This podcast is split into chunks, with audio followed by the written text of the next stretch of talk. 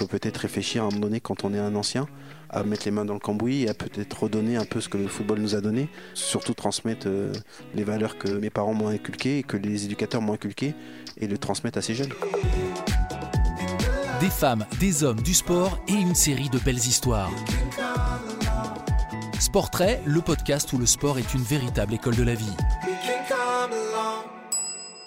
Bonjour, je m'appelle Bernard Diomède, j'ai 46 ans, je suis actuellement entraîneur national à la Fédération française de football. Ancien joueur euh, avec la chance d'avoir euh, gagné la Coupe du Monde en 1998 en, France et je suis aussi président bénévole de l'association Académie Diomède.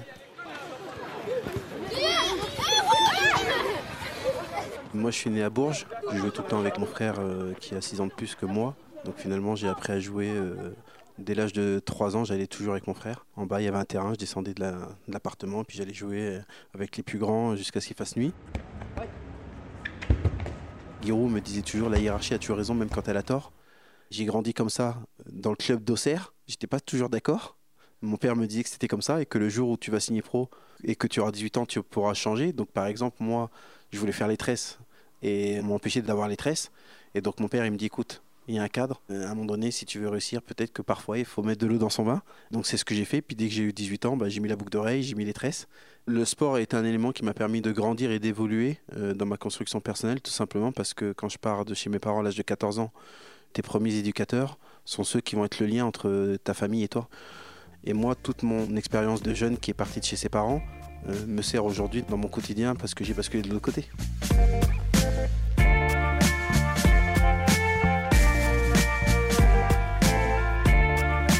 Quand es jeune, le sport te permet euh, d'exprimer des choses. Donc certains vont exprimer euh, des choses par la colère, d'autres vont l'exprimer par la passion.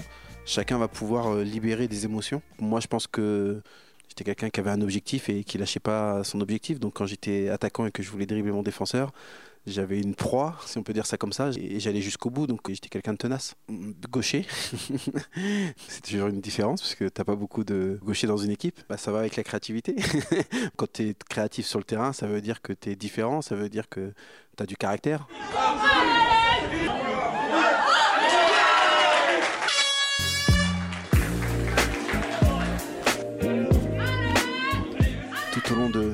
Et mes premiers pas avec Auxerre, j'avais toujours cet objectif d'aller en sélection parce que j'avais connu aussi les sélections jeunes. Et puis euh, au mois de janvier, euh, le jour de mon anniversaire, Guiraud m'annonce que euh, Aimé Jacquet va me sélectionner pour le fameux match du 28 janvier au Stade de France avec l'inauguration contre l'Espagne. J'ai toujours été motivé, mais remobilisé avec l'objectif de se dire bon bah c'est bien tu y es pour l'inauguration au Stade de France, mais ça serait bien d'y être pour le premier match au mois de juin pendant la Coupe du Monde. Et j'ai atteint mon objectif.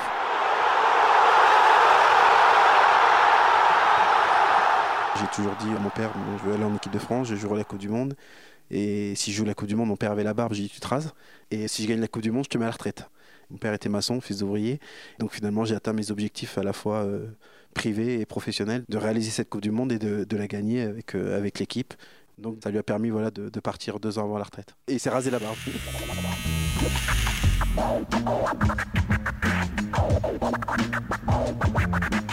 L'académie, elle quand j'ai signé mon premier contrat pro. J'avais dit à l'époque qu'à la fin de ma carrière, je créerais quelque chose, une structure qui permettra à chaque jeune de pouvoir euh, vivre de sa passion. Et tout au long de ma carrière, j'ai gardé ça en tête. Et puis j'ai eu la chance de rencontrer euh, ma femme, Delphine, donc euh, à l'âge de 18 ans. Elle faisait de l'athlétisme avec son CAPEPS et sa maîtrise. Et puis après, euh, au fur et à mesure de nos expériences en Angleterre, où on a vu le système école le matin, sport l'après-midi, c'est là qu'on a vu aussi un système où beaucoup de jeunes du centre de formation venaient dans des clubs comme Créteil et euh, je voyais des jeunes qui la journée faisaient rien. Je me suis dit bon là c'est le projet, faut le lancer et faut l'écrire et faut retourner à l'école pour pouvoir euh, être crédible. Et l'académie Bernard Diomède est devenue Académie Diomède puisque mes filles m'ont dit euh, papa c'est toi et maman et depuis que tu es à la fédération maman elle travaille beaucoup plus à l'académie que toi. J'ai deux filles, le petit garçon qui a 6 ans mais les filles euh, ont eu le pouvoir euh, sur les deux garçons. Bravo, bravo, non, c'est pas, c'est- c'est pas compliqué, hein. Bon, c'est pas compliqué. On essaye de retranscrire la bonne attitude du jeune sur le terrain à l'école et lui dire que les deux sont là pour t'apprendre. Les deux ont une pédagogie peut-être différente, mais les deux sont là vraiment pour t'apprendre. Donc nous, il y a un vrai travail au niveau des savoir-être, savoir-vivre. Euh, quand on parle de savoir-être, on parle de comportement. Savoir-vivre, on parle de politesse. Bonjour, au revoir, s'il te plaît, merci.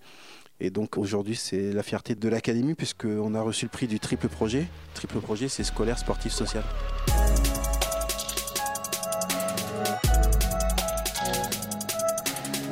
En 2015, il y a eu la possibilité de rentrer à la fédération. Donc le président Noël de Grette m'a dit ce que tu fais avec ton association, c'est bien. tu es dans les valeurs, tu es dans les jeunes. Tu as un parcours différent puisque tu as connu toutes les sélections jeunes. Ton profil, on n'en a pas. Donc ça serait bien d'avoir euh, Bernard Diomède à la Fédération française de football et à la DTN. Et donc euh, je suis arrivé en 2015 en tant qu'entraîneur national. Donc un entraîneur national, il a trois missions. Euh, les sélections, les formations. C'est accompagner les futurs directeurs de centre de formation ou les futurs entraîneurs des équipes U17, U18, U19, U20 de clubs. Et les détections. Donc détecter les, jeunes talents, comme à l'époque Bernard Diomède a, pu l'être, qui sont dans leur région. À la ligne du milieu déjà, plus vite Rentre intérieur T'as pas le ballon là j'ai connu des jeunes qui, jusqu'à 18 ans, étaient les meilleurs jeunes de leur catégorie. Puis après, ils n'ont pas réussi, ils n'ont pas signé professionnel. Donc, sans vouloir leur rappeler tout le temps, je suis aussi là pour dire attention, euh, comme un grand frère, comme un, comme un père, sans être dans la morale, parce que eux, ta carrière, ils la connaissent pas et ils n'en ont rien à faire. Donc, c'est juste euh, être expert et crédible quand tu es sur le terrain avec eux. Le diplôme, parfois, peut avoir une importance, mais ton expérience aussi. Encore une fois, c'est une génération 2.0, mais euh, qui est la même que, que nous, sauf qu'aujourd'hui, il y a plus de médiatisation, il y a plus d'argent.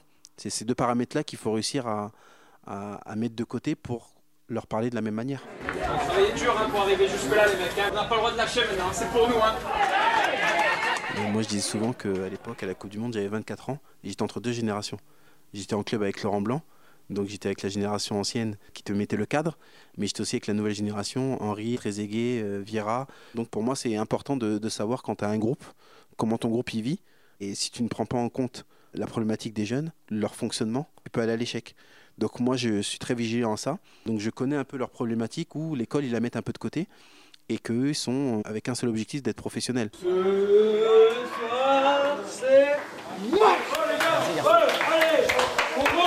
Bernard Dumais, champion du monde, pour eux, c'est les parents. Ils n'en ont rien à faire. Et quand je suis arrivé sur cette génération-là, eux, la seule chose qu'ils ont vue, c'était de dire euh, bah, Vous êtes comme nous. Je sais pourquoi. Bah, vous avez des tresses. Moi, ça me serait jamais venu à l'esprit de dire ça à un entraîneur à l'époque. Mais ça veut dire qu'à un moment donné, tu, dois être alerté par rapport à ce qu'ils te disent. C'est aussi une manière de dire euh, Ah, c'est un entraîneur qui va comprendre ce qu'on fait, qui va comprendre ce qu'on dit. Et c'est à toi de trouver le juste équilibre pour leur dire Je vois ce que tu veux dire. Mais sache que je suis un entraîneur qui a son diplôme. Donc euh, la légitimité, je l'ai par le diplôme.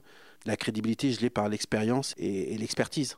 Donc pour moi, c'est déjà la base, elle est là. C'est euh, le dialogue, avoir un échange. Par contre, c'est pas parce qu'il y a un dialogue qu'il n'y a pas un respect du staff.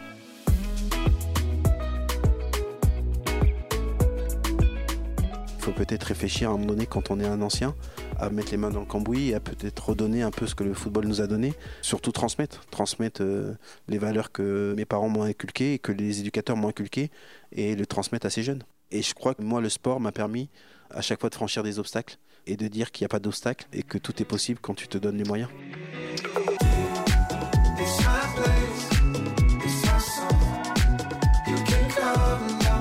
Retrouvez l'intégralité de la série Sportrait sur vos plateformes de podcast préférées et sur le sport comme école de la vie, le web magazine de Crédit Agricole. Si cet épisode vous a plu, n'hésitez pas à lui attribuer 5 étoiles, à le partager et à vous abonner à la série de podcasts.